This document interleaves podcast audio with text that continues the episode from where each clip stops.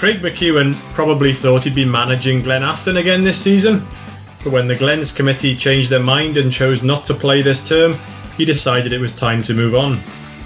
But 10 days later, hardworking Craig was installed as St Cadoc's new boss, and they'd won five of their last six heading into the latest lockdown. We'll hear how he's found things at McKenna Park and reflect on his 10 years and treble success at Loch Park. As a player, Craig still has one of the highest appearance records for Scotland's under 21s. Back then, he was in the same sides as the likes of Barry Ferguson and Lee McCulloch. According to the Cadoc's boys, he's always reluctant to talk about it though. Craig had spells as a fullback at Clyde, Raith, Ayr, Dumbarton, Brechin, and Stenhousemuir before moving into the juniors with Linlithgow Rose, Pollok, and of course Glen Afton. Craig tells his players he made a living out of having shockers, and he's been known to wear his wife's underwear in the changing room from time to time. We're hoping he won't get his knickers in a twist as we go down the divisions. Right, good start, Gareth. Cheers.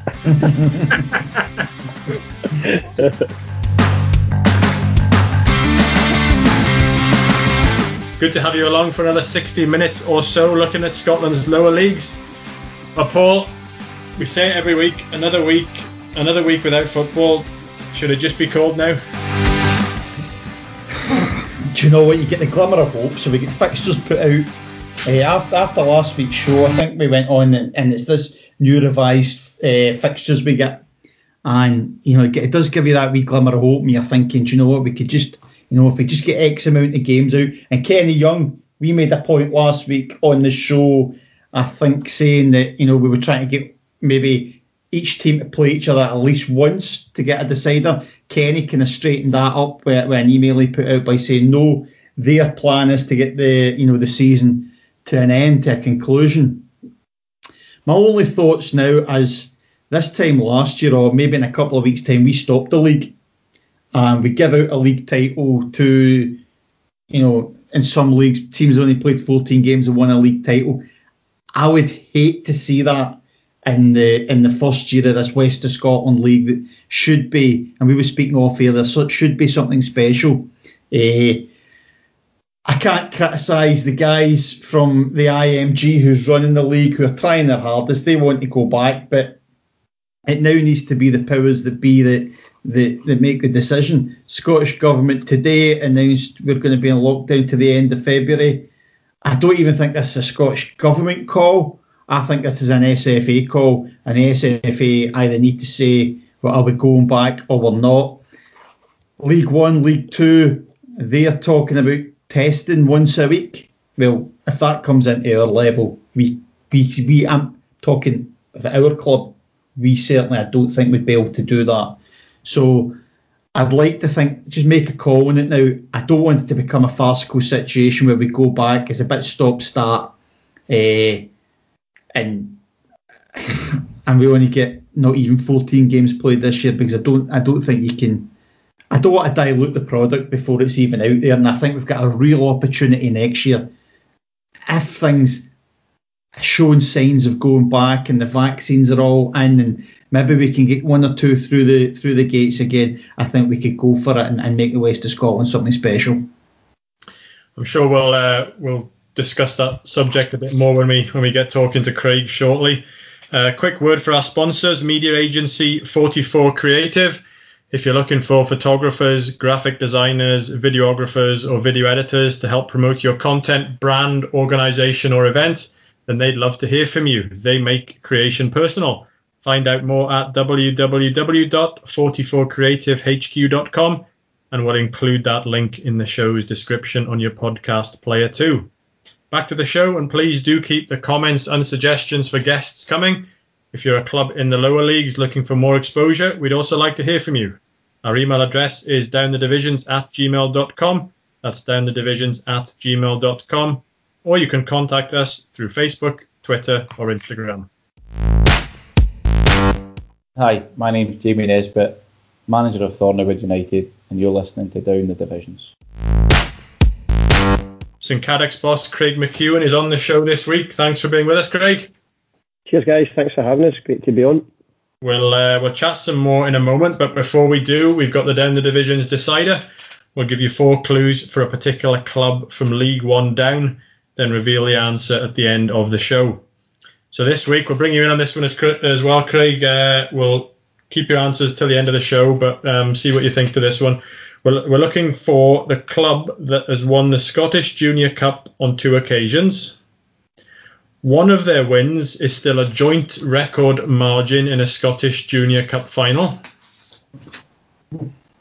A win in a round of the Senior Scottish Cup in 2016 was the biggest scoreline in the competition since 1984. And they were promoted to the Lowland League in 2019. Got an idea, Craig? Yeah, Joe, I listen to all these questions and I think, oh, I've got them, I've got them. Um, I'm confident I've got this one, but all right. the proof's in the pudding come the end of the show. Paul's got a blank face there. Oh, no idea. it's not Clyde anyway, like last week. Ah, I know. Do you know that's the thing? Is I give you a right easy one last week. Fair play. Well, I got it wrong, and he played for them. he did, to be fair. well, we'll find out the answer to this one at the end of the show.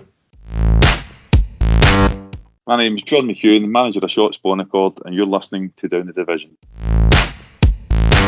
St Cadoc's manager Craig McEwen is with us. Well, first of all, Craig, what have we, we talked to, to Paul there at the start about the the current lockdown? What have you been doing with your free weekends? To be honest with you, I've spent most of it out doing walking the dog and walks with the family, um, and I'm at a stage now. It's becoming brutal. I'm fed up with it. I'm absolutely bored. Um, it, it, my, my Saturdays and Sundays consist of get up early, sort the kids, go for a walk, come home, shopping. My wife bakes. I sit and moan at the kids all day because I'm bored and frustrated with nothing to do. So yeah, listen, it's it's it's been tough. I must admit. I when you're involved, we're saying to Paul for when you're involved in football for so long, um, I think it's hard to take that away from you. The weekends are for football, um, and I've been brought up that's my weekends have been all about football. So when you don't have that football, um, I suppose the next best thing is the amount of games that are on the TV just now. But, but some of the dross that's been served up down in the, the so-called best league in the world down south um, is actually putting me into more depression than anything else. Um, so yeah, just try to keep as active as possible. Um, and just try to engage with my players as much as possible, to be honest with you, without overkill, um, and just keep them ticking over, to be honest because as Paul said, you live in hope that we get back to playing sooner rather later. Craig, obviously you say you keep in touch with your players. What kind of things are you, are you getting them to do? You, you put them on programs, or have you? Is it just a case of letting the lads get on with their own type of thing? Uh, no, to be honest, we've ever since we've stopped, we've had programs continuously. To be honest with you, so we've got a combination of specific football related drills that they'll do. Um, there's combinations of uh, advanced gym programs and stuff like that. So we of try and structure it week to week. Um, to be honest, we try and give them different options of different things to do because I mean it's not all about doing 5k's and batting the streets and 5k's and 10k's. I must admit, if I was a player and my manager asked me to go and continually keep doing 5k's and 10k's, I'd be attaching the Strava to my son, getting him to go and run for 10k, and then posting those pictures of those runs for 10k. Having said that, I'll never believe it at the pace that he runs. I've done that, no chance. Um, so yeah, Paul, Paul has been a, a, combination of as much as as much as many different things as we can do. Um, and I've also introduced to St Cadoc's in the last three weeks now um, a little competition to try and engage the full club. Um, so we're trying to get the kids involved all the way up from the girls teams, uh, the, the junior academy, intermediate academy, and the senior academy, including the dev squad and the first team, and players and coaches, and get them to upload all these wee skills and daft wee challenges I can make up to try and keep them as active as possible, to be honest with you, and kicking a ball. Um, for me, that's probably the most important thing. So, yeah, we try and do a mixture of everything, Paul, to be honest with you. That must be really good as well because you're then engaging everybody from the, the top down. And obviously, for the first team, for the, for the younger teams and the kids, seeing the manager making them feel part of it, that must be a fantastic thing to do. Was this your brainchild, was it? It was. It was great at the time because the first week it was brilliant. It was all about doing keepy ups second week it was about skills, and I do not have a skill in me. Um, so I think my, my 30 second cameo of a video trying to do a skill just ended up being keepy ups, to be honest with you. Um, so I I get caned more for my lack of skill than the skill I was trying to get the kids to do. So listen, some of the videos for the kids and, and the boys and the girls has just been brilliant. It's been fantastic, and I, and I just love watching all the videos that come in via their coaches. Having said that, I made a mistake this week because you kind of get caught up the whole COVID moment and one of the skills this week was heading the ball off a wall, and then you forget that the kids are not allowed to head the ball. So then I get told I have to go make another video. Um, so again, it's, it's trying to do the right thing um, so that nobody judges you. Because you know what social media is like nowadays, people jump over the back of everything and anything you say. Um, so yeah, it's it's an idea I thought up. Um, for me, one of the big things about going to St Cadoc's was the project. Um, to be honest with you, and and I was really honest with them when I met them. Um, in, in fact, the day, as you said, I'd left Glenafton, and ten days later, uh, I was announced as a manager. I think it was the day of the Rangers Celtic Old Firm game, and obviously in the house, the cut of drinks, Rangers won, my Rangers man, um, and my phone goes about half past five at night, um, and it was Brendan um, at St Cadoc's to see if I'd be interested in going and just getting a chat with them, just to discuss what the project was all about. Um, I think initially he's wanted me to go and get a chat with him on Saturday night. I was in no fit state to have a, a chat on Saturday night, to be honest with you, because you could have, you could have said anything and I would have agreed anyway. Um, but also I had a really good chat with him this Sunday, um, and just within minutes bought into the, the, how big St Cadoc's was, to be honest with you. I was on the edge of my seat there when you said Brendan. I thought there was a, a maybe an offer down in Leicester coming or something. I was I was thinking I he'd wish. obviously say what you'd done at, at Glenafton. I, I, think we'll maybe we'll probably touch on the the, the, the Glenafton thing uh, a little bit bit later. But how did you find out? Because obviously for for our listeners, your, your background, you're obviously manager there uh, and you left because I'm led to believe that the team weren't competing in the league this year. Was that something that was news to you, new to you, or uh, how how did you find out about that? Were you part of that decision making process? Unfortunately, Paul, I wasn't, um, and I think that was the frustrating thing for me. Um, I, I think I was an advocate of starting back. I think when the initial chat was about do we start the league or do not start the league, I, I had created a, a kind of managers group chat um, for, for the top league, so to speak, and, and, and that was not being disrespectful to the, the other leagues. It was like, I, first and foremost, I didn't know everybody's number, um, and secondly, I would have then had a WhatsApp group with about 60, 70, 60 odd managers saying their piece, and, and, and I could have had other managers saying, well, who the hell are you? What, what, you want an opinion about first? So, so I made a decision very early on to try and create a WhatsApp group of Premier League managers.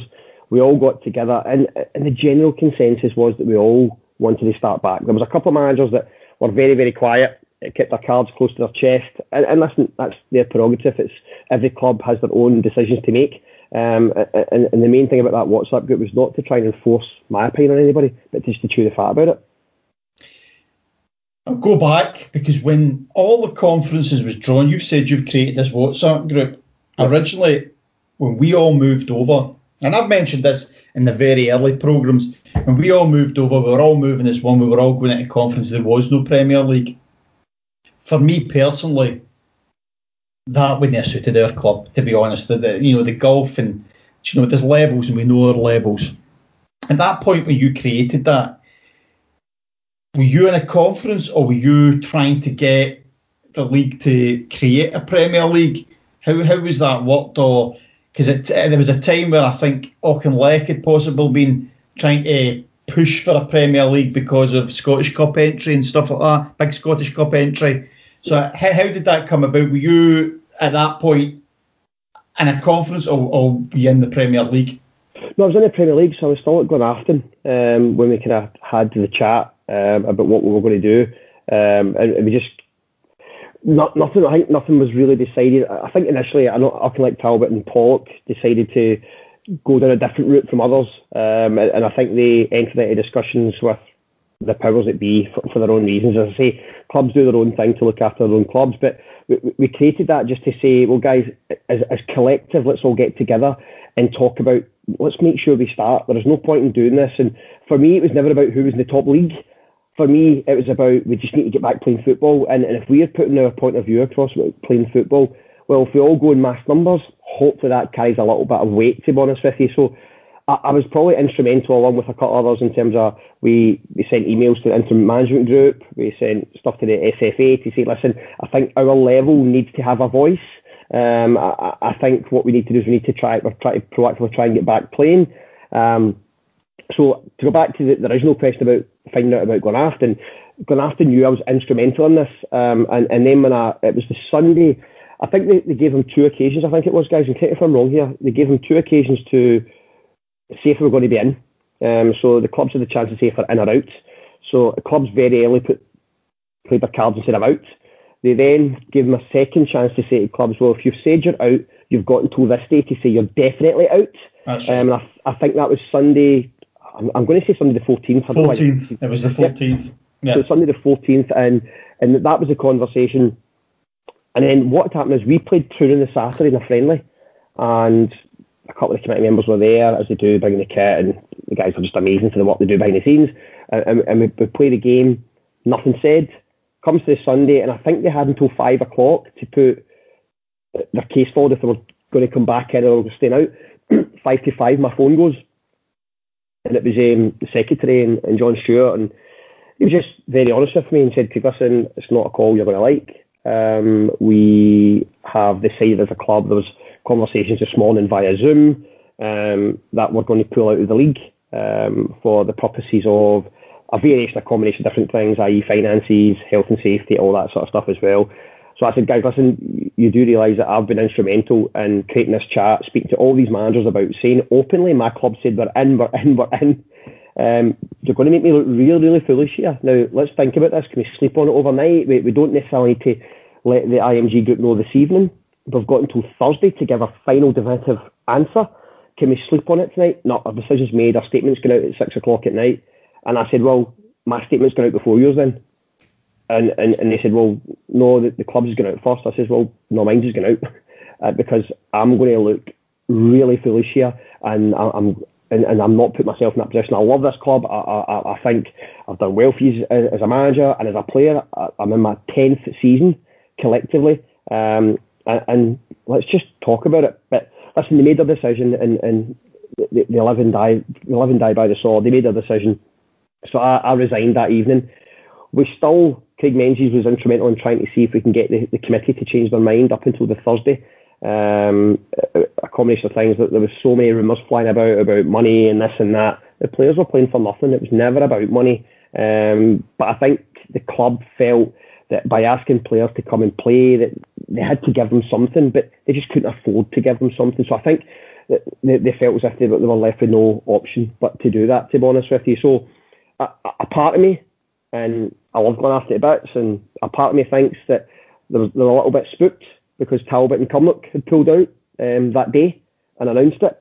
So a part of me thinks that because they're all huge down there, it's three massive clubs, and they kind of live in each other's pockets, and they kind of always kind of seem to follow each other and follow suit as much as they're really competitive against each other. So, so a part of me thinks that they kind of got spooked a little bit that oh, Cumnock or Talbot must have must know something that, that's going to happen here, so we need to be following suit. So, so for me, I still get asked the question: Was it the right thing for me to do? Did I jump ship too early? Um, for me, no, um, because I, I wear my heart on my sleeve. I, I'd played my cards.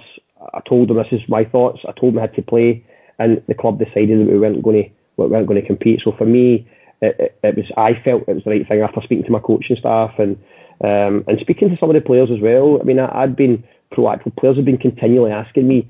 Um, we're hearing stories about this, we're hearing stories about that, and I kept saying, guys, no, I can tell you right now, I can assure you right now, I, I speak to them daily. Um, that no, we're in, we're all in. And then obviously the Sunday we start to make some phone calls.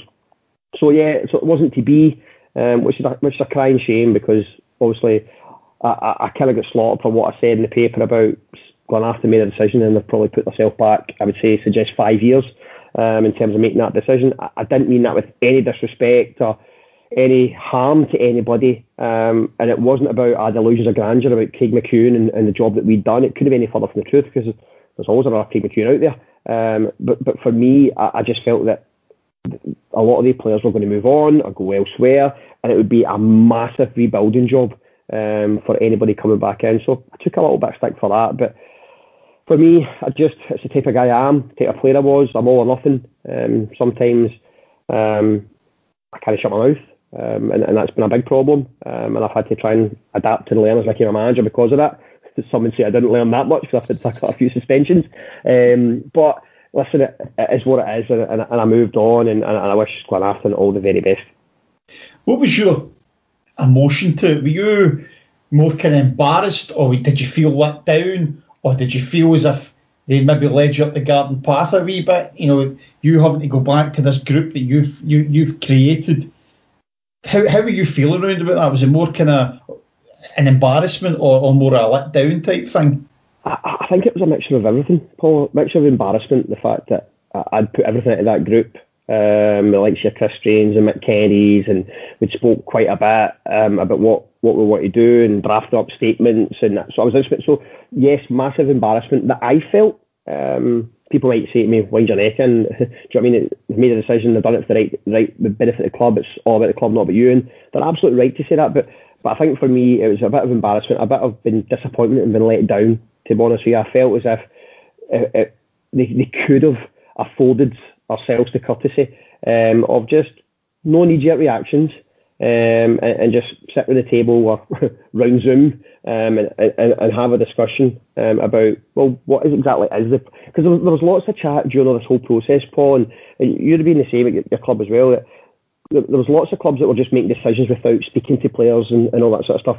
But Glenafton were a club that we we spoke quite a bit to all the players. This is what we're doing. We're, we're, we're doing this, and I felt as if they'd invested quite a bit of money in that pre-season in terms of speaking to players, getting players on board. I'd said to players, listen, in you come. I'd enticed players to come to us that had arguably other options within the top league um, and clubs that were paying money. To be honest with you, And I'm saying, come and play for me for, for, for buttons, and, and then it was about, oh, well, there's not going to be any money, so let's just get started, let's get playing, and they were all in. So I'd entice those players to come and play for me. So it was, I mean, for, for, for, a, for a second, I thought, God, what have I done here?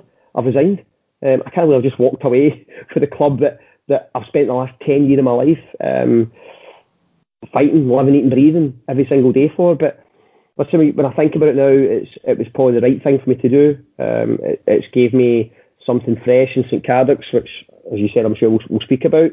Um, so for me, it, I feel as if I've kind of got my mojo back a wee bit. Um, it was a bit of a knock that I took, albeit it was 10 days. I never for one second um, thought I'd be back as quick as that, to be honest with you. And and, and I, I was very honest with St Cadoc's, uh, with no disrespect to them. I didn't know anything about them, to be honest with you. Albeit they're on my doorstep, Newton Mearns and I'm in Pollok. So um, I didn't know much about them, albeit I knew that Johnny was there and assembled a, a very good squad that was ready to go uh, and challenge um, for the conferences. So, so from my point of view, um, it, it's it's absolutely the right thing I do that I did. Sorry.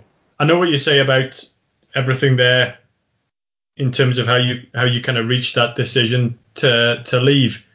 Totally justifiable, totally understandable. If I was to play devil's advocate though and say possibly they could be sitting there now looking at where the league is at, looking at the uncertainty, looking at it being in lockdown, c- could you could they argue that what they what they did or what the the decision they came to was right? They just went about it the wrong way. Listen, yeah, absolutely, totally agree with you.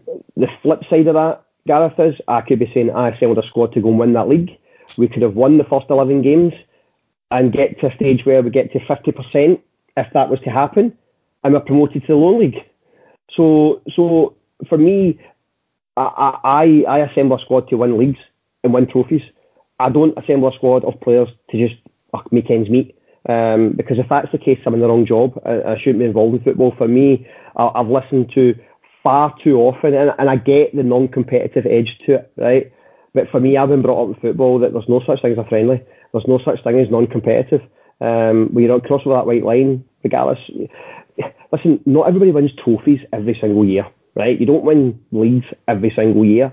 So, so if you don't win trophies, is that the, the, the chain of thought is you just chuck it in? Do you know what I mean? With no disrespect to some clubs in, in, in the lower leagues and, leagues in Scotland and, and the SPFL 1 and 2, or even the Premier League. I'm sitting watching Kilmarnock just now. Do you know what I mean? They don't win trophies every single year. So see, because you don't win trophies, you just chuck it.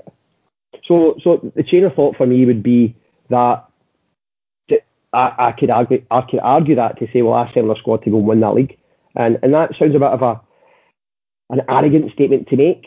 Um, and people might say that. People know me know that's not me. Um, but I've, I've assembled a squad to, to win a league, and I genuinely believed in, in the ability that I brought in that squad that we could have been there challenging in the top league this year. Whether Glenafton are ready to move to the next level, well, or not, because they don't have the, the license and the floodlights and all that sort of stuff. But I, I, I don't know. And and for me as well, Craig, it's, it's the penultimate year of this league. There's still trophies there. Whether it's going to be promotion or relegation, there's still there's still a trophy there. You play a cup competition next year. There's no promotion or relegation. There's a trophy there to be won. So, I, from from our point of view, I just always felt that, you know, or you say you assemble a squad. If you, if I just felt if we didn't, from our club's point of view, then everybody would come and take the pickings of our team, uh, and, and and we'd be left an absolute rebuilding job again. And do you think, without you obviously you're sounding arrogant, you've said that maybe Glenafton has gone back five years. Do you believe that? Do you believe that? Obviously, I know like Big Z and that come along to St Cadoc's with you. Do you think they're going to have lost a lot of players to other teams now? It's going to make that job quite difficult for the next guy. Um, absolutely. I think it was always difficult Glenafton. I mean, being a manager there, and even even prior to me being there, Tommy Bryce um, was successful. Dan Henderson prior to that was successful as well in terms of winning trophies and getting to the latter stages of, of tournaments and stuff like that as well. So Glenafton every year was always a fight to try and keep the best players because when you've got top draw players, in my opinion, I class them as top draw players that we've assembled and that squad we've assembled that are coming to you and playing for, and you listen to all the stories, some of these boys are coming and playing for 60, 70 quid a week. They, they could easily and have been offered and knocked back the opportunity to go and maybe, in, in some occasions, three times that money at some other clubs. Um, so, so for me, it's great that these players want to play for me, um, and that's one of the things when I speak to players. I, I, I will never ever sell a club on money because money's short lived. If you sell a club on money and, and oh, I can offer you this without speaking about style of play and the values and the culture of the club and what you're going to do for them, you're going to make them better players. I think you then instill uh, something in the squad that it's, it's all about money, but you want it to be winners. You want that, that group of boys to collectively together, as Paul said, you, you assemble a squad to go and win things. Um, if all the boys are going their own separate way because they're, they're just chasing that extra 10 or that, that extra 20 quid, it makes your job a little bit harder. Um, which then also in turn causes major problems if you give somebody crazy money and you don't play them for whatever reason they, they perform, whatever it may be. So as a manager, that causes even more problems for you. So, so yeah, that, that's that's that's what I, I believe to you. I mean, you, you talk about Glenafton losing players. Am I right in thinking you took 11? I took 11, yes. Um, 11 players now. That, that's, that's a crazy, crazy number. Um, but what were those players going to do? Yeah. Um, the, the, the, club had decided to. And by the way, I need to give major credit to Glenafton because there's examples of clubs that I've been speaking to that, and I think this has been alluded to in several of your shows. See these clubs that speak about player welfare, health, safety, money, and all that sort of stuff, and then loan all their players out. Where, where's where's your players' welfare and your health and safety then? So don't be a hypocrite. Don't use that as your. See if it's absolutely about money and it's absolutely about players' health and safety. Well, that, that's absolutely fine. You're entitled to your opinion. Don't then loan half your squad out or three quarters of your squad out to go and play elsewhere because you've just shot your argument down completely. So, so for me, the, the, the credit to Glenafton goes the fact that they made that decision to say, well, you know what, it is what it is. These players aren't going to go and play, yeah. and they, they released every single player that came into a contract because they knew every. In fact, every single one of them had signed 19 players, and all 19 within the space of two weeks had clubs, and, and they were all playing and, and training. Um, so that's that's that's testament to players because they're good players. Some um, at different levels, but you know what they're playing, and that's the most important thing I think from a, a health and well-being point of view. Um, the fact is that they're playing. So so for me, major credit needs to go to Glenafton because not many clubs have made that decision to let their players go. In fact, some of them, some clubs are actually using players I've had examples of that. They've used their players as a as a bargaining tool to try and get some money out of other clubs. I want to bring you on to to, to Glenafton and, and the size of the club. What I like to do is when we started this is is maybe people in here that's not involved in clubs. It's maybe supporters of clubs uh, or are not even involved in this league. Glenafton is a massive club in non-league football, and, and we spoke about this obviously. I'm going to start using the word non-league football because we're not we're not junior football anymore. So in in, in, the, in the kind of non-league world, Glenafton is a big club. Can you tell us a bit about Glenafton, the rivalry with Auchinleck, and you've now went to St Cadoc's, who are a new club. They're a new club in terms of at this level, mm-hmm. a very ambitious club, obviously very well backed. I think they've got all their quality marks, haven't they, from the youth, from the girls' teams, boys' teams, all the way up. Yep. Can you just kind of give us a bit of background on sort of Glenafton and, and how you find that setup and culture that you created there to the, the, the new club you're at? I, I think for me, going after, as I say, I spent 10 years there, four and a half as a player. Um, uh, well, four as a player, uh, four and a half as a player, and five and a half as a manager. I think historically, after, I've always been there and thereabouts, challenging for trophies and winning trophies. Um, I, I, was very, very fortunate through my time at Glenafton, through Tommy Bryce, Dan Henderson as a manager, who who who won won the West, won the Super First. Um, I've won the Arda Cup at Glenafton, or the Jackie Scarlett Cup, Cup as they used to call it. Um, I've been involved in as a player getting beaten a Scottish Junior Cup final against Hurlford. Um, I believe that was the first year Hendo left, taking players. He gets slaughtered as well for taking all the players with him to Hurlford. They beat us at Rugby Park. I'm sitting watching this game now, so they beat us at Rugby Park. Um, so we, I'm on the receiving end of getting beaten in the Scottish Cup final, Scottish Junior Cup final, to then as a manager going and winning a treble, um, which was was probably unthinkable. And I think we as a club, I think still to this day, winning that treble that season, um, we were punching well above our weight. Um, we we we probably set ourselves up to fail by winning that treble because th- there was so much pressure on us after we won that treble to then go and continue to keep winning trophies. And Auchinleck Talbot are like Talbot. They are what they are. They grind out results. They win trophies year after year after year. Um, and they are the benchmark in non-league football. I've said junior, but I'll say non-league football. So they are the benchmark in what was the old juniors, but, but now obviously non-league football. So so for me, everybody wanted to be Auchinleck Talbot. Everybody wanted to win those trophies consistently year after year. Glenafton had, had massive exposure of winning trophies. So Glenafton were a huge club. I think when we won the Scottish Cup, um, I think it was 20 16, 17. 17, yeah. Yeah, 17. That was 30 odd year um, for the anniversary of them last last time they won um, the Scottish Junior Cup. I think it was X amount of years since um, they'd won the treble as well. Um, so for, so for us, uh, we I knew I was going to a big club um, when I went to Glenafton. Um, did I ever think I was going to be as successful as a player a manager?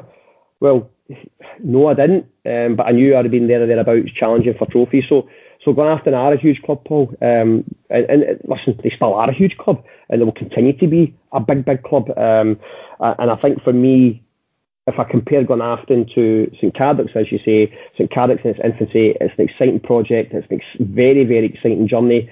Um, the looking through the academies, there's 2,000 kids.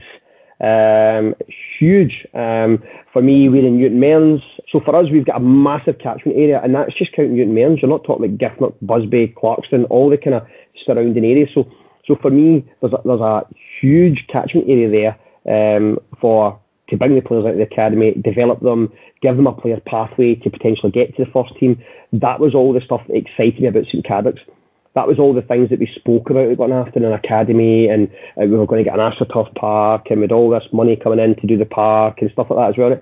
It, never came to fruition through various funding streams and stuff like that. So that was always my plan at after as well. Um, but Glenafton, I think, population, a New Cumnock population of 2,000, it was always going to be a tough ask, um, to be honest with you. So for me, I, I genuinely believe Glenafton are a huge club, but potential wise, in terms of what, what, what there is at St Cadoc's, I think St Cadoc's um, I, I think St Cadoc's can be a bigger club in Pollok. Um, I'll get slaughtered for saying that. I live in Pollok. I've, I've, um, I've been to all the Pollok games. I know I've got a lot of friends on the committee and, and people that are at Pollok. So, so for me, I generally believe St Cadoc's can be just as big as Pollok, if not bigger, um, with what we're doing. I mean, we're obviously waiting for our, the project in terms of a new park to be signed off and stuff like that as well. COVID's going to put a wee bit of a dunt on that just now because getting the councillors all in the same room to kind of officially sign it off. But but I think for us, if you look at those 2,000 kids and, and the girls and the facilities that we have just now, I, I think for me there is huge potential um, at St Cadoc's to go on um, and be a hugely successful club. Um, and, and, for that, we talk about not just going from the conferences to the Premier League, Premier to Lowland, and, and, and I'm aspiring to get to the SPFL. Um, and that, that, I want to be as successful as that. Um, got a lot to learn, long way to go um, many, many big clubs to even get by before we even get to that stage. But you know what? Why not dream? Why not dream that that's where we want to get to? Because that, that's what will drive the kids and that's what will drive the team and that's what will drive the, the values and the culture of the club on to strive to be the, the best that we can be. Um, it's going to take time, but you know what? We'll, we'll give it a right good bash and we'll go for it. One thing that's a bit of a breath of fresh air listening to you speak, Craig, is I look at a lot of the teams that are in the Lowland League who what we call, what I would call new teams. They're not maybe your traditional. You talk about Polloks and that huge, huge clubs can get a fan base. if you've got a, a, you know a new club there and you can get the facilities right, two thousand kids and parents and all that coming through the door, is a kind of fan base there already, isn't there? So it's not as if you're, you know, some some of these clubs, and you know, we maybe, you know, I'm only going to use BSC in this because I think one of the we had one of the guys on from BSC who says one of the things that's really they've struggled with is they've had to play at Alloa, they're a Glasgow-based club, and guys are not travelling up there. And I, I, don't mean any disrespect to BSC when I say that. It's, you know, they, they come on and said that. So really, for yourselves, if you can get from McKenna Park and, and get get your ground signed off, it really is a really exciting project. It, it's it's brilliant, um, and uh, as you say, if we can get 25% of those 2,000 kids and their parents to turn up on, on, on a Saturday, well, there's 500 straight away. That that arguably makes you on a par with your Auchinleck Talbots and and I don't mean on a par with the name the name Auchinleck Talbot. I mean in terms of the fan base that, that come through the gate. So so immediately there's something there that's sustainable. Um, we don't need uh, somebody to come in and throw bags and bags of money at St Cadoc's. It's, it's, it's a project that's sustainable. It's a project that we do get the fans back through the door. And some of the the, the plans that we have, um, um, speaking about it to the committee, it, it's brilliant and it's really, really refreshing to see some of the stuff that they want to do. And it's something that, that I absolutely want to be involved in because for me, looking at all the technology we have to, to that we can get used to an advantage just now in terms of your player data and stuff like that as well. That's all there just now. It's for the under 20s and that that's another crying shame about COVID that under twenty development league that that didn't kick off either. I mean that's a whole year of boys under 20 that are just going to completely miss out on 20 football. So so for me, huge Paul, absolutely huge potential. Um, and, and, and as I say, why not dream? Um, when they sign off that park and, and it's imminent, um, it could be anything within the next week to two weeks. Um, we are looking to have our park in place um, for the start of let's call it the start of next season. Um, so yeah, and, and, there's plans to even develop that um, out with the park. Um, it's in the local, excuse me, in the local area as well. So massive potential. Um, but you know, it's all very well having potential um, and, and, and, having a plan and having a, a, master plan of what you want to do. You need to carry that out. You need to see that through.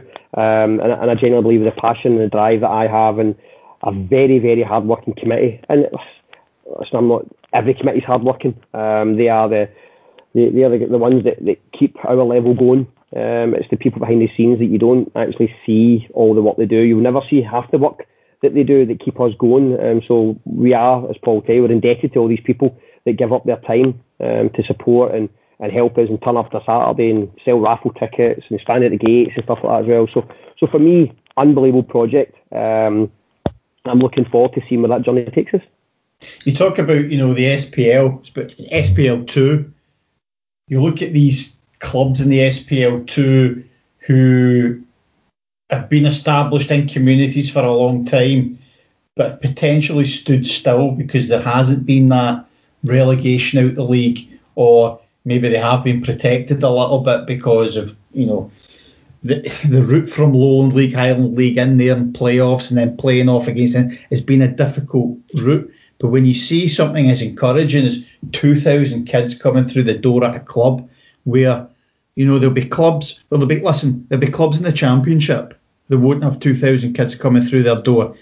You know, you, you, you talk about saying you want to dream big. When you see that, there's a reality there. It's not as if you're just saying, oh, we want to be in there with no structure. The structure's there. And you must be thinking, Craig, it must be teams in that league. I mean, you've played in the senior senior leagues and the low leagues. They must be looking over their shoulder and saying, what can we do to try and try and keep ourselves ahead of the pack here? I, think I totally agree with you. I think there's there's clubs in the SPFL that are SPL League Two that, that are running scared. I mean, you look at that Lowland League, for example. You look at the, the Kelties, the, the BSCs. You look at the East Kilbride. You look at even the Bonnyrigg Roses.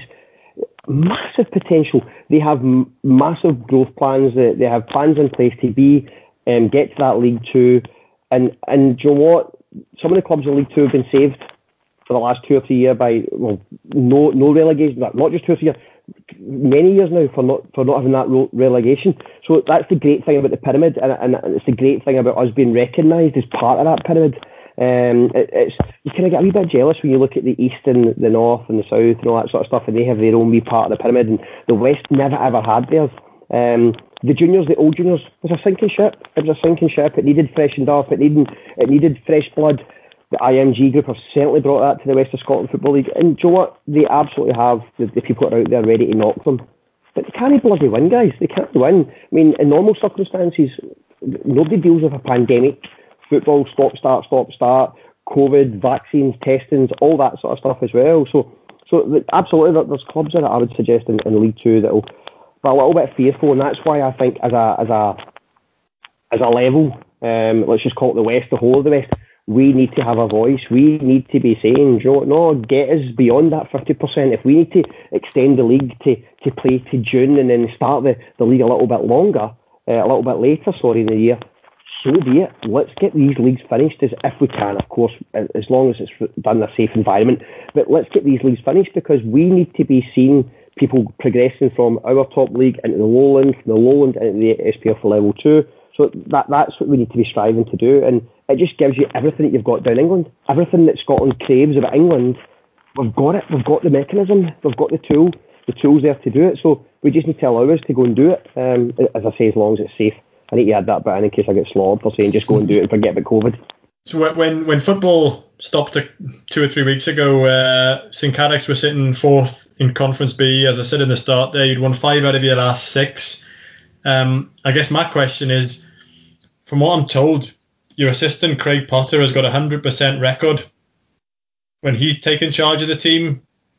When you've been serving, well, the, the, the phrase that was used was one of your multiple suspensions. Have you have you have you considered putting him in charge and you just watching from the stand? Absolutely not, because I love the fact that he keeps telling people that and he can't get about it because I'm mad. see, to be, see to be fair to Potsy, he has got a 100% record. I think the, the, the year we won the treble, I, I, was I was banned for 12 games that year. And that was the crazy thing about the juniors. First offence, 50 quid. Second offence, telling a referee to wind his neck in, twit six games. Next offence, split up a fight on the park. Oh, you're done, six games. So you're standing out for 12 games because of the kangaroo court that, that, that was the, the old juniors. And I, I'm not even hiding for that. It was a shambles how I managed to get a, a 12 match ban when there was people doing. I, I would better just going and punching somebody at a three game ban. It was a shambles why I got that 12 match ban. But do you know what? I can't argue with Potsy. He has a 100% win record. Um, but listen, as long as that's the case, that's brilliant. That means we're all doing our job. I mean, you, you, I mean, you talk. We're obviously kind of laugh about your suspensions and that, and, and I mean some of those things you've described there. Of course, you know the the punishment uh, wasn't kind of representative of the crime, but um, is is is is management in that sense something you've you've you've learned? And by that I mean have you had to have you had to rein it in your natural kind of personality is to say things and, and you've had to kind of pull back? Yeah, and do you know what, Gareth? It's crazy because on a football part on a Saturday, I, I, I just turn into this guy that just wants to win. I'm an absolute winner. I'll, I'll always say my piece. In my working environment on a daily basis, I mind my P's and Q's. I watch what I'm saying. I, I, I run a very successful business in Scotland um, for, a, for, a, for a, a huge organisation. Um, so for me, it's I suppose it's something that I, I try, I've tried to curb as the kind of years have went on as being a manager it's bloody hard. I, I, don't know what you like, Paul. Sometimes when you, you see certain things on a Saturday and you think, is, is this a wind up? Is, is this actually happening in front of me? Um, and, and, you just can't shut up. Um, and, and that's that. I mean, I, get, I was listening to Willie Kenneber's um, chat and I actually get sent off against Gartcairn this season. And, and I get sent off against Gartcairn this season. And do you know I get sent off, guys? Because I went on the park, right, to pick up my player who was lying in absolute agony because Big Danny Boyle just poleaxed him. And I'm going on the park and I'm getting abuse off the Gartcairn players and I get sent off for telling one of them to shut their mouth and the ref thought I was talking to him and he sent me off. So it's it's just it's crazy. So yeah, I, I also need to watch what I'm doing. I'm not advocating for shouting your mouth off, but I wear my heart on my sleeve and I, I just I need. There's a lot of development. I'm still young, relatively young um, as a manager, um, and I, I've had I would say not bad success um, to date. Um, but I want to win more. Um, but it's certainly an element of that, that I need to work on when it t- comes up to a Saturday. I think talking of that, I uh, was I've been watching that series class of '92, so it's the third series it's coming yeah. just now. I think all managers in our league will watch that. Uh, and it was Graham Alexander who's the manager there, and he's on, he's going crazy in the dressing room, he's going absolute nuts at players and all that, and he's obviously just got the Motherwell manager's job, and I'm listening to him, and uh, they were interviewing him, and he said, you know, there's no place in the modern game, you know, for you know going in and ranting and raving and shouting and all that, and I'm, and I'm thinking to myself. I'm sure I just watched him on uh, the class at night to do the. Listen, it's a very passionate environment, isn't it? You get caught up. I get caught up more in. I'm not going to go in and shout and bawl. My players will tell you I have went in and shouted and bawled if you know they're not doing something that's you know you've asked them to do and they, and they repeatedly don't do it. But where I get caught up more in is in the game. It's in something happens. You know that, and it's a referee's decision he gives a penalty against you, the similar incident happens, and, and it's just the.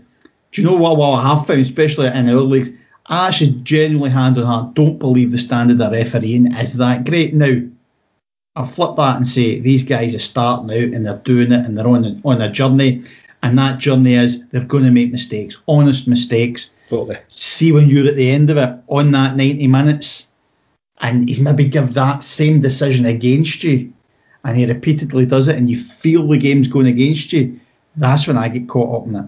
And that's when I've been known to pick up a suspension.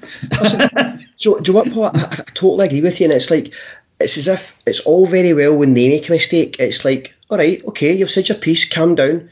But when we make a mistake, it's there's no, there's no right, calm down.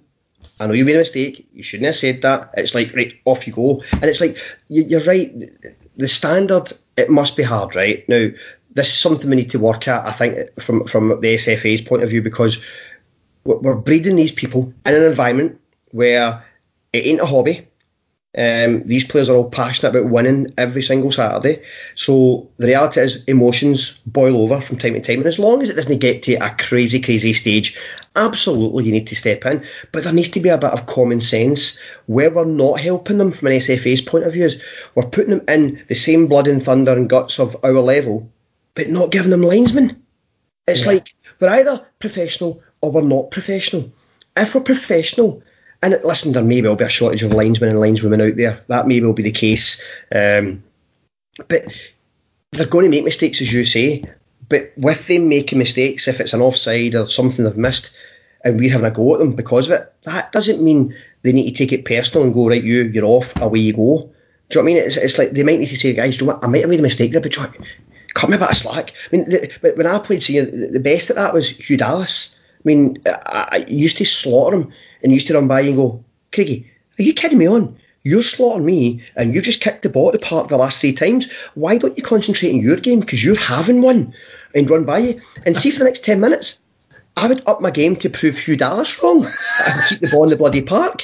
So people like Hugh Dallas and, and, Jim Loudon and Wally Young were the best at it. And, and and that's what I think it's that personality that's missing. And it's also because they're they've got people assessing them and watch them. And it's like they're not there to assess personality. They're there to assess if it's the right or the wrong decision. Well, unfortunately, in football, there is grey areas. Look at bloody VAR. It's it's yeah. a it's a car crash every single week. So with VAR, there's still grey areas. So they need to come a bit of slack and, and give them that luxury to make mistakes, but also have a bit of banter about it as well. And I'm all for praising referees because we've had one or two. One guy in particular, and I I forget his name, but he he'll come up and he'll say, Paul this, Paul that, Craig this, Craig that, and he knows all the players' names. And I said to him after the game, he says, You've never been here before. How do you know their names? He says, See what I do? He says, I try and get as many off the team sheet before the game. Number eight's names that. He says, I just remember them. And he says, and it helps me manage and control the game. And fair play to him, the guy's a decent referee because do you know what? He doesn't know them, but it comes back to what you're saying, Craig Hugh Dallas running by you it's that wee personal touch into it. I mean, Gareth has spoke about it as well by saying we should maybe, you know, coach our players as well to kind of have that relationship with them and try and build them on the part. But maybe that again, maybe it's a younger generation. We've got a younger players and in our leagues a lot of younger referees as well, which is which is always quite difficult to do and, and get that across when they're trying to concentrate on their own game as well. But that's the, that's really interesting to hear that you know from your point of view, Hugh Dallas doing that and kind of bringing help helps the game flow, doesn't it? As you say, he's in your head then. Of course, what, what, do they do in the top league, the Championship, League One and League Two before the start of every season and throughout the course of the season? Now they'll be they kind of have the face to face with referees, right? So Steve McLean, I'm doing my, I've done my B license.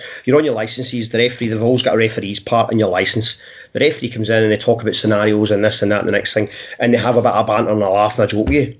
Where's that banter and that laugh and a joke on a Saturday when you're in the park? It's like you are a human being, so you we all make mistakes. So if you give us that bit of banter, as you said, um, it, it, it's not going to make the decision right.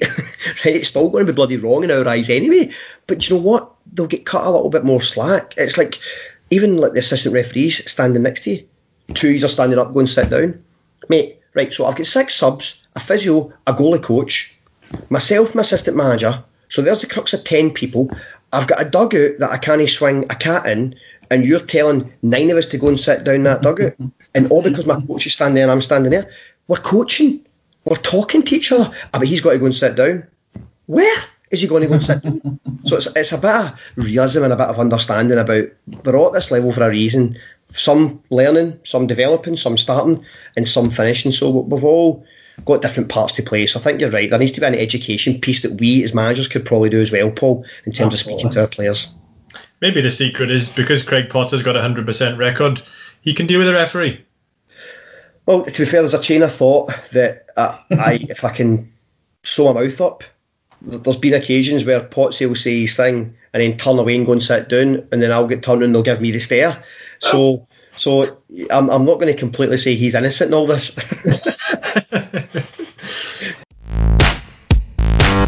Hi, I'm Ross Wilson, manager of Maryhill, and you're listening to Down the Divisions.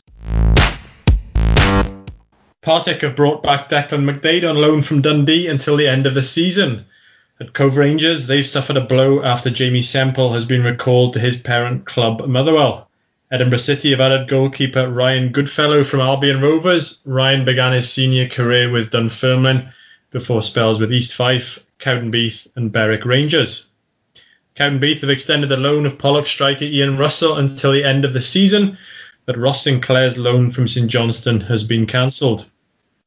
Stenhousemuir have brought in Adam Corbett. The highly rated 23 year old centre back joins after the club met Spartans asking price for their captain. And Brechin have confirmed the signing of winger Bobby Barr, who returns for a third spell at Glebe Park. My name's Tommy Sloan, Auchinleck Talbot manager. You're listening to Down the Divisions. Which brings us to Inside the Mind. Each week we'll put our guest on the spot to look deep into their psyche and discover some hidden stories. Right, Craig, who was your idol as a boy? Do you know I thought? Long and hard. Um, so for me, there was probably two that, that, that I grew up watching, probably Gary Neville and Lee Dixon, um, both fullbacks. Um, and I, I just love the fact that they the, the way they just love to get on the ball, the way they love to just drive forward all the time. And I kind of I tried to instill as much as what they did in their game into my own game.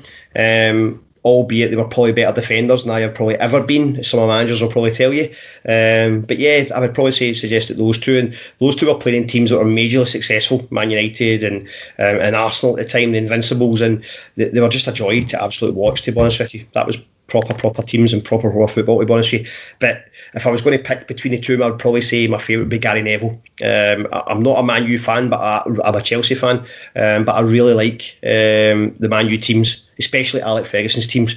To be honest with you, um, and Gary Neville. Even now, you listen to him. I could listen to that guy all day long um, in terms of his knowledge of the game, and and I, I must admit, I thought he would have been a major success as a manager.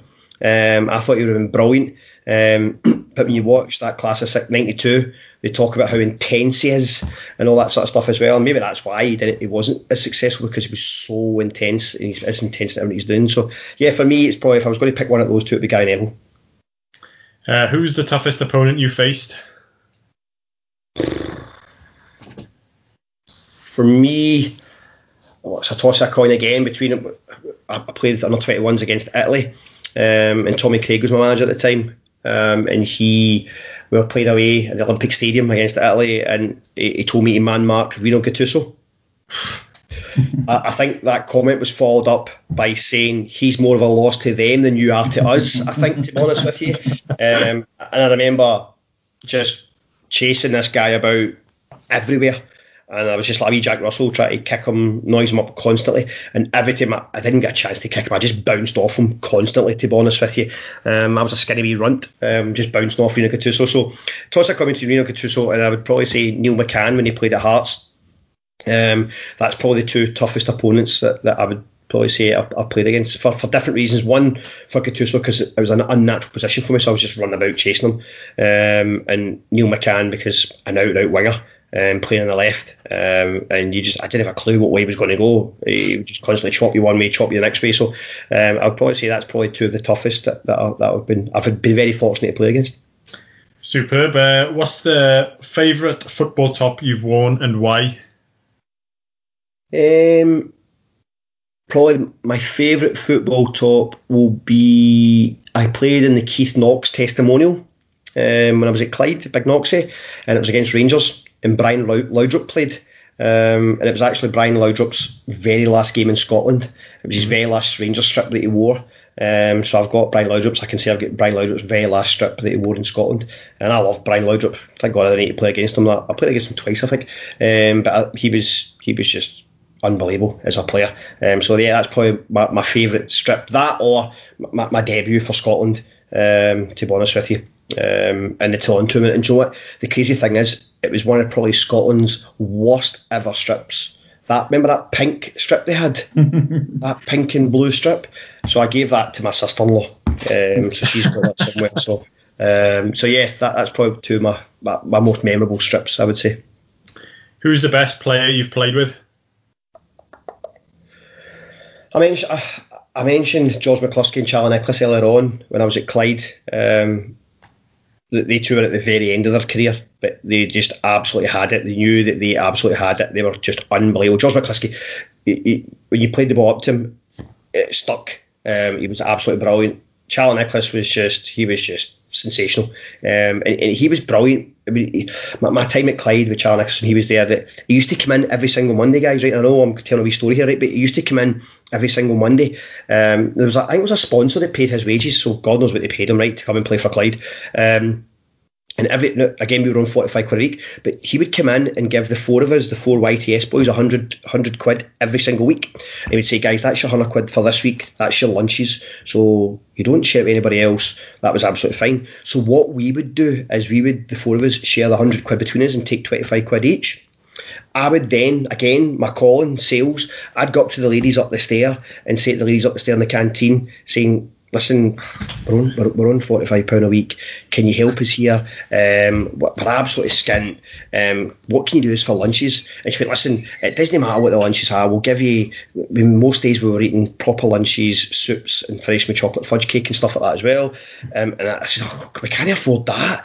I mean, we managed to, she says basically just give us a fiver every single week um, for basically your lunches for the five days. So we made 20 quid out of Charlie Nicholas every single week for about six months, to be honest with you. So um, so th- they were probably the best two there. But I think, if you're going to ask me to who I played with quite a bit, Barry Ferguson was head and shoulders above anybody in anything that I've ever stood in a part with, to be honest with you. Even at a young age and playing on 21s, he had he just he had the, the luxury of just creating so much time for himself on the ball, it was unbelievable. He was an absolute money shit. If you didn't give him, so if I was to pass the ball there instead of giving it there, but that was the right pass, he would still moan that I didn't give him the ball. And for me, that was just somebody that playing at Rangers at that young age, playing every single week, and how demanding of standards and how demanding of doing the right things that he was. I thought he was head and shoulders above anything else that I've that I've played with. Brilliant. And what's the best practical joke you've seen? It's probably been played on myself, guys. Um, there's been some crazy, crazy ones that I, I, I, would it would be wrong of me to throw people under a bus. So the, the main one for me was actually done on me, and it's when I was at Glenafton, to be honest with you, and still to this bloody day, I don't know who done it, guys. Um, again, I speak earlier on about you would get into training, you would get your gear. You would train, you come in for training, throw your gear in the flare, go for your shower, come in, scoop it all up, lob it in your bag, come home, and, and what would happen is we had two sets of training gear when I first went to Glenafton. So what had happened was on the Tuesday, we trained on the Tuesday. I threw my gear in the bag in a plastic bag, so I knew my other gear. You always done that because I thought, see if I forget to stick it in the washing machine or it doesn't get washed, I've got another kit there anyway, but that one's just in a bag, so it's separated. So I put the, the first lot in the bag, what happened was the, the training was off on the Thursday night due to the weather, um, and the game was off on the Saturday. So most of my bag had lay from the Tuesday right through to the following Tuesday. That was absolutely fine. I think, oh, it's fine. I forgot about my training gear. I went in, I picked my other lot out my bag, and I, and I picked a lot out my bag. I'm thinking, what the hell is that smell in my bag? And I was like, surely that can't be my training gear for last week. That's unbelievable. So yeah, that was fine. I just move on and I go in, I train, I come back out. So I've taken my training gear off after my, my second my second training session in a week. And the guys, I went in my bag and I opened my bag and I absolutely shit myself. There was it could only be described as it wasn't even. It was like a bloody shark in my bag. Like it was like the biggest. It was like a big bloody conger eel. It was like the biggest fish eel thing I've ever seen in my life. And I shit my trunks. I jumped, I screamed, and the whole dressing room just went up in absolute arms, pissing herself laughing. Guys, it was that big. I was too bloody scared to open my bag. And, and I'm, I'm kidding you. See, somebody tipped it out my bag, and it was about a metre and a half long. This bloody fish. And I shit. Because you open the bag and I just seen the eyes and I put up. so, so that that's probably the biggest practical jokes from playing on myself. That and some of the crazy things you do. You as a player and you, you don't think sometimes. We, when I was at Ayr United, I used to travel with um, kind of Eddie Annan, James Grady, and Paul Lovren. Um, and we Marvin Wilson and was in from time to time, and, and Neil Scally, who's at Partick Thistle now. So every day we would always Big Yogi, Big John Hughes would leave at the same time as us training every single day without fail. And for, for whatever reason, we thought it'd be funny to like get ahead of Big Yogi in his car and open our bags and take our shower gel out and lean out the windows on the M77, the old road, and scoosh shower gel all over his car.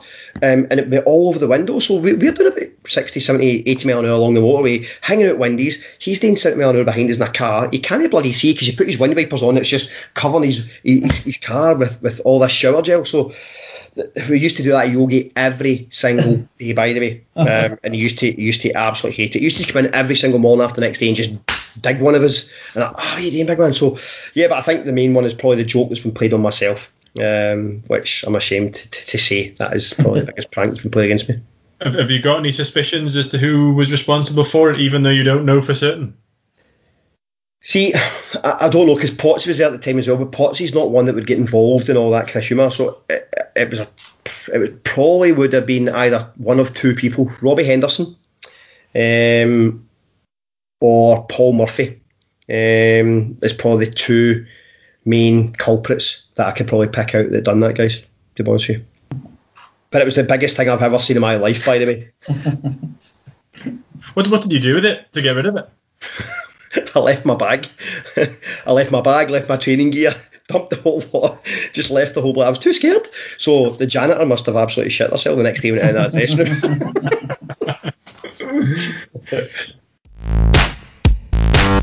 My name's Chris Jane and I'm the Conan Rangers manager. You're listening to Down the Divisions. Before we finish up, we'll clear up the down the divisions decider. This week, I'm looking for the club from League One down that's won the Scottish Junior Cup on two occasions. One of those wins is still a joint record margin in a Scottish Junior Cup final. A win in a round of the Senior Scottish Cup in 2016 was the biggest scoreline since 1984, and they were promoted to the Lowland League in 2019. So Craig thinks he's got it. So Paul, do you want to have a shot before Craig comes out with it? I've got two two guesses. I was going to go Linlithgow Rose, but then I thought, nah, Craig played there. And then something in the back of my mind we had Brown Ferguson on, had mentioned about a, a big win. So I'm either got to go them or Kelty. Eh. I'm going to go with Linlithgow Rose. Wrong. See, I was go- I was going to go Kelty. Is that wrong? Wrong. It's Bonnyrigg Rose. Rose. I, I, I swear to God, I thought I was actually I, that was the first team that came into my mind, right? And I thought surely they've been the Lonely a lot longer than that. But do you know what they did? They went from the east, didn't they, to the Lonely as part of that merger. Because what was the result? Did they get beat the highest defeat, or did they win? No, they they beat Whitburn six one in the 1966 Scottish Junior Cup final. So that's a joint record margin, the five goal margin. And in the Scottish Senior Cup, They beat Burntisland Shipyard 14 0 When? four years ago. There you go. When I was at Glenafton, we beat Inverness 13-1, I think it was, in the senior Scottish. Inverness Thistle, I think it was just a, a junior team. Yeah. Some some crazy some crazy thing. I think we're only one off the record. There you go. Well, Craig, thanks for thanks for joining us, and uh, all the best for the for the season when uh, when it hopefully restarts. And uh, great to get your stories and anecdotes, and uh, yeah, to hear about the, the. I mean, it sounds a really exciting project at St Cadoc. So we uh, yeah, thanks for coming on, and we wish you all the best with that. No, cheers guys, and, and just thanks for having us, and, and just keep doing the, the excellent work that you do. It's brilliant, guys. I love I love listening to down divisions, and it's it's what we need more. Thanks again to our sponsors, 44 Creative. Go to www.44creativehq.com if you're looking for a photographer, graphic designer, videographer, or video editor. And don't forget, you can get in touch with us with your comments or suggestions for people to speak to, or if you'd like your club's audio featured on the show. Our email address is downthedivisions at gmail.com. That's downthedivisions at gmail.com. Or you can get in touch via Facebook, Twitter, or Instagram. Do leave a comment, which helps others find us, and subscribe to get alerts when our latest episode is released. We'll be back next Friday on Down the Divisions.